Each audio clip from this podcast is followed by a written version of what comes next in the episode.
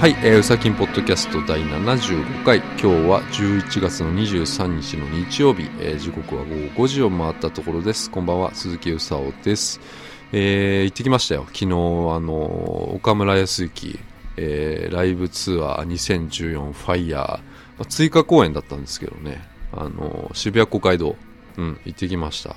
で先週の19日からね EX シアター六本木から始まったんですけど、このツアーは。いやーもうね、あのー、何回も見てるんですけど、もう何回見ても何回同じ曲聴いてもね、やっぱ岡村ちゃん以外から超えられないパワーっていうのがあってね、いやもうね、すごい新鮮な気持ちで見られるのは、もう本当にすごいなと思いますよね。うん。でね、先週、月曜日か、まあ、スマップスマップより岡村ちゃん出てたじゃないですか。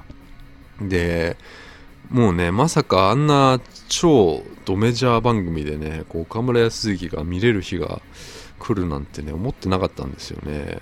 うん。で、やっぱりあれ、楽曲提供あるね、スマップに。うん。これはちょっとね、もう断言しますよ。うん。なんかもうあのシンクロ率とかも半端なかったですからね、スマップと岡村ちゃんのこう、まあ愛はおしゃれじゃないとかね、歌ったんですけど、もうその時になんか一個のカメラにこう、ワンパートずつこう、一人一人が映る演出があったんですけど、あの、6人目がこう、岡村ちゃんで、もうあれ本当夢のようでしたね、なんかね。うん。だからね、なんか最近のこう、岡村ちゃんでね、まあ好きなのはね、若いアーティストとかとこう、対バンすること結構多いじゃないですか。で、まあ、その時にね、あの、岡村ちゃんすごい楽しそうだし、あの、ワンマンとかでは見られない、こうね、気迫とかあったりするんですよ。うん。何年か前にあの、かまってちゃん、新生かまってちゃんと対バンしたことがあって、で、その時はいわゆるね、もう、あの、かまってちゃん、あの、神かまってちゃん状態で、ものすごいあの、鳥肌ものの素晴らしいライブをやったんですよ。うん。で、その後に、あの、岡村ちゃんで、で、もうこれがね、どうなのかなと思う。まずいんじゃないかなと思ったんですけどね、あのその岡村ちゃんがもう尋常じゃない熱量のライブをあの見せてくれてね、岡村ちゃんをもう知らないあのかまってちゃんファンもね、もう取り込んでしまったっていうね、すごいライブがあったんですけどね。うん。まあね、本当にね、今週はもう岡村ウィークですごいこう、パワーをいただきましたね。ってなことで、今週も始めていこうかなと思っております。ということでね、今週も始めていこうかなと思うんですけども、えー、今週、あの、オリコンのね、1位が KinKiKids なんですよ。えー、カゴのない、あ、鍵のない箱っていうね、曲なんですけどもね。KinKiKids で名前がね、こう出てくるとね、こうやっぱ堂本剛の音楽活動とかも気になるんですけどもね、あのメジャーなね、アーティストの人がこうマニアックな表現をしていると、こうどう一般の人に伝わっていくのかっていうのがすごい気になったりするんですけどね。あの、エンドリー・ケリー、エンドリー・ケリー。あれありましたよね。うん。あの、全然ちょっとね、話変わるんですけどね。堂本剛ってあの前に正直しんどいってあったじゃないですか。で、あの後に、つよチャンネルっていう、あの、すごい番組あったんですけど、それがね、すごい好きだったんですよ。で、もう正直しんどいよりもさらにこう自由、自由な番組で、もう半年ぐらいで終わってしまったんですけどね、あの、剛がこう、100個、あの、叶えたいことをもう実現させる、なんかドキュメンタリー番組みたいなやつで、本当にそのディレクターの人が、あの、剛をこう、ずっとハンディかなんかで撮ってるだけで、だけというか、まあそういう番組で、で、100個、100の叶えたいことが、まあ、とにかくね、こう、くだらないやつでね、これをね、剛がね、やることでね、あの、見事にこう、番組として成立させちゃうところに、まあ当時ハマってしまって、すごい毎週楽しみにしてたんですよね。でも半年ぐらいで本当に終わっちゃってね、DVD とかも買ったんですけどね、まだ売ってんのかな、これな。うん。DVD にね、あの、全話入ってるんですけどね、副音声がついてて、まあ、剛とそのディレクターの人かな？うん、が、で、それ、それを人たちがこう、プレイバックをしながら、番組をずっと副音声で声を入れてるんですけどその休みなしでね。うん。もうそれもねあの何度も見れるんでね。なんかこれ見る機会があったらぜひ見てもらいたいんですよね。でもなんかそのウィキウィキがあってウィキペディアで100の項目が出てるんですけど100の項目ね。叶えたい項目が出てるんだけどもうほぼ叶えられずに終わっちゃったんですよこれ。でもう項目見てもですねあのすごいですよこれ。あブラジャーを作るとかね虹を見るとかいつまでも戦うとか神になるとかもう全然よくわかんないことがあってねもうねこの頃からねもうシャーマン日本をね彷彿させてたね堂本剛はね。うんでなんかあの UFO をね呼ぶみたいな回があってうんなんかねそれはなんかそういう場所みたいな博物館みたいなのがあってそこに行って館長みたいな人にその UFO の呼び方みたいなのをこうレクチャーをしてしてもらってなんかエンジン組んでなんかこう変な呪文みたいなの唱えながら、まあ、そのその場面をこうずっとあのドキュメンタリータッチでこう映してるんですけどもすごいシュールでねあのすごい楽しい番組だったんですけどね。終わっちゃったんですね。うん。ねそんな番組なんですけどね。もうところどころ編集でこう堂本剛のこうスタジオとかでねあの曲を作ったりねエフェクターをこう作ったりとかねそういうのもあってねかなりこう真剣にねファンクを極めていく姿が見れてねすっごいこういい番組でしたね。うん。ということでですね、あの、今日も曲を紹介しようかなと思っているんですが、えー、今日はですね、井上美也さんという女性のアーティストの方を紹介しようかなと思っております。えー、井上水晶と書いて井上美也さん。で、まだリリースとかはないんですけども、いろいろこう、サウンドクラウドとかで曲を探している時にですね、すごく気になったので、えー、紹介させていただこうと思いました。それではですね、まずは1曲お聴きください。どうぞ。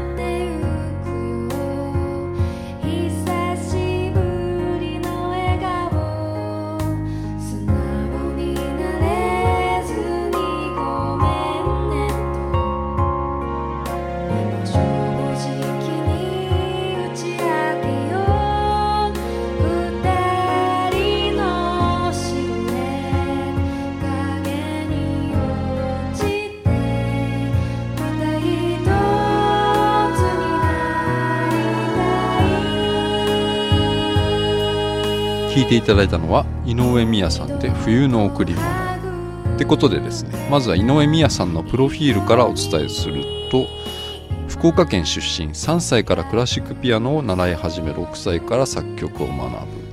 11歳から14歳まで中国の北京に暮らす。その後16歳からシンガーソングライターの道へ。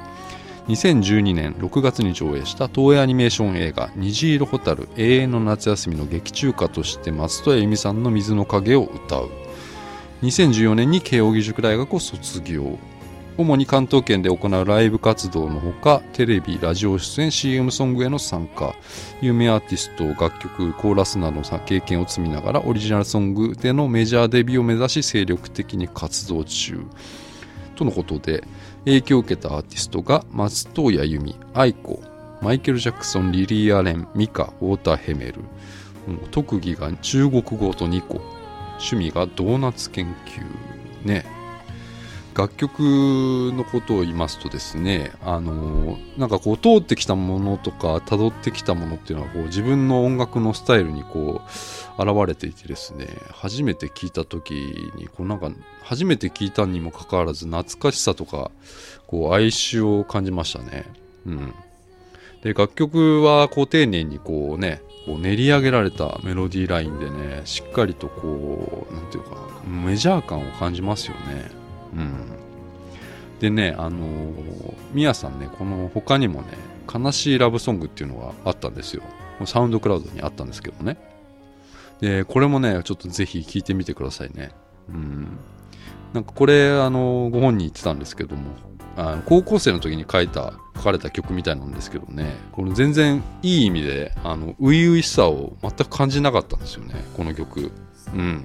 そうね。それで、あの、影響を受けたアーティストに、こう、ユーミンが入ってるんですけどもね、あの、歌の魅力の一つに、こう、なんかこう、どっかに行った時に聴きたくなるような歌とか、なんかこの季節だから聴きたくなるような曲とか、まあそういうのあると思うんですけどね、なんかそういう感情がこう現れているものっていうのは、うん、魅力的ですよね。うん。そうね。まあ僕ユーミンでいうとあのミスリムっていうのが好きなんですけどね。あのまあその後にコバルトアワーとかって、まあ、それも好きなんですけどミスリムのあの生まれた街っていうのはね曲が好きでね。あのななんですかねあのよくわからないこう哀愁。うん。これすごいんですよねユーミンの曲ってね。うん。あの時のその楽曲とかあのファッション。ユーミンとかのファッションとかもそうなんですけどね。もうアレンジとかも含めてものすごいセンスですよね。うん。あのー、ね、まあ、演奏してたのをね、まあ、キャラメルママっていうか、まあ、ティンパンアレ。イ、うん。まあ、細野さんね鈴木茂とかね林達夫、まあ、松任谷正隆も鳥肌立ちますよね。あのアレンジとかね演奏。うん。ねまあね、ミヤさんはね、ソロアーティストなんですけどね、こう、ぜひね、こう、いいメンバーとか、まあ、アレンジャーとかと一緒にね、こう、本当にいい音楽や、こう、文化を築き上げていってほしいと思います。うん。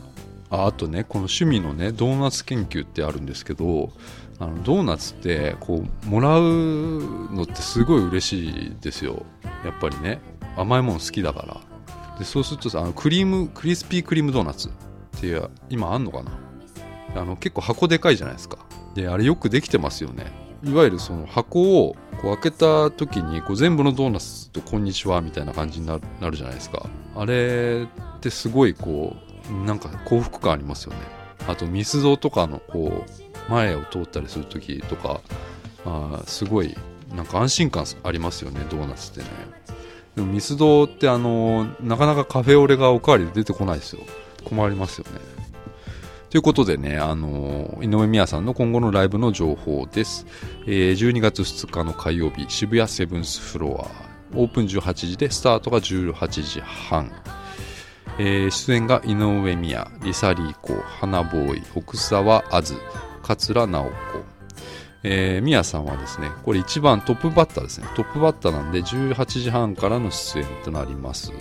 で、この日のライブなんですけど、メールで予約された方にはですね、みやさんから、えー、未公開収録 CD をプレゼントということです。で、次がですね、12月9日火曜日、高田馬場四谷天窓コンフォート。ここはですね、弾き語りアーティストの登竜門と言われているライブハウスです。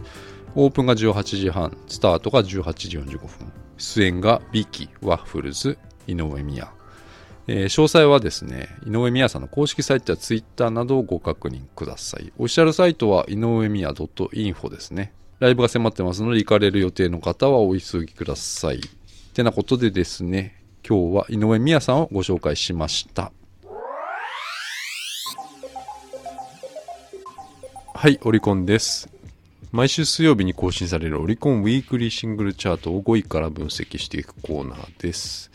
ということでですね、今週のオリコンチャートなんですが、5位から、ビースト、君はどう ?4 万。えー、4位、 aiko、あたしの向こう4万1000。3位がフラワー、秋風のアンサー4万2000。2位が Berryz工房、ロマンスを語って、永遠の歌、えー、7万7000。で、1位がキンキキッズ、さっきも言いましたね。鍵のない箱、15万2000。うん。まあ、そうっすね。5位から行くと、ビースト、君はどう？まあ、韓国の6人組男性アイドルグループのビーストの6枚目のシングル。これがですね、一般のその、えー、パッケージ、パッケージ7種でリリースしてますね。で、CD 付きライブチケットもこれ販売しているということで、まあ、この売り方は結構、まあ、スタンダードになってきたなという感じなんですけどもね。曲はなんかこう、音の抜けが、まあ、とても良くてですね、すごい聴きやすいんですよね。うん。なんかアレンジとか結構日本人の耳に合うようにかなり研究されているような気がしますね。本当にアレンジが神がかってますね。うん。で、まあ、4位なんですけど、愛子私の向こうなんですけども、これはまあ、パッケージ2種で、えー、王道の売り方で、まあ、ドラマのタイアップ、ドラマの主題歌なんですけど、素敵な選択肢ってあの竹野内豊のやつですね。うん。まあなんかミュージックビデオとか見てもですね、若いですよね。愛子ってね、若いよね。30代後半なのかな？全然見えないね。服がすごい可愛かったですね。うん。こう、オリコンとか見るときってこう、いろんなもん検索してるんですけど、あの、またあの、アンサイクロペディアに引っかかりましてね、これ本当かどうかわかんないんだけど、紅白歌合戦初出場の際に新聞に秋代かっこ初ボーイフレンドと書かれたことがあるとか書いてあるんで、これすごいね。マジだったら面白いね、これね。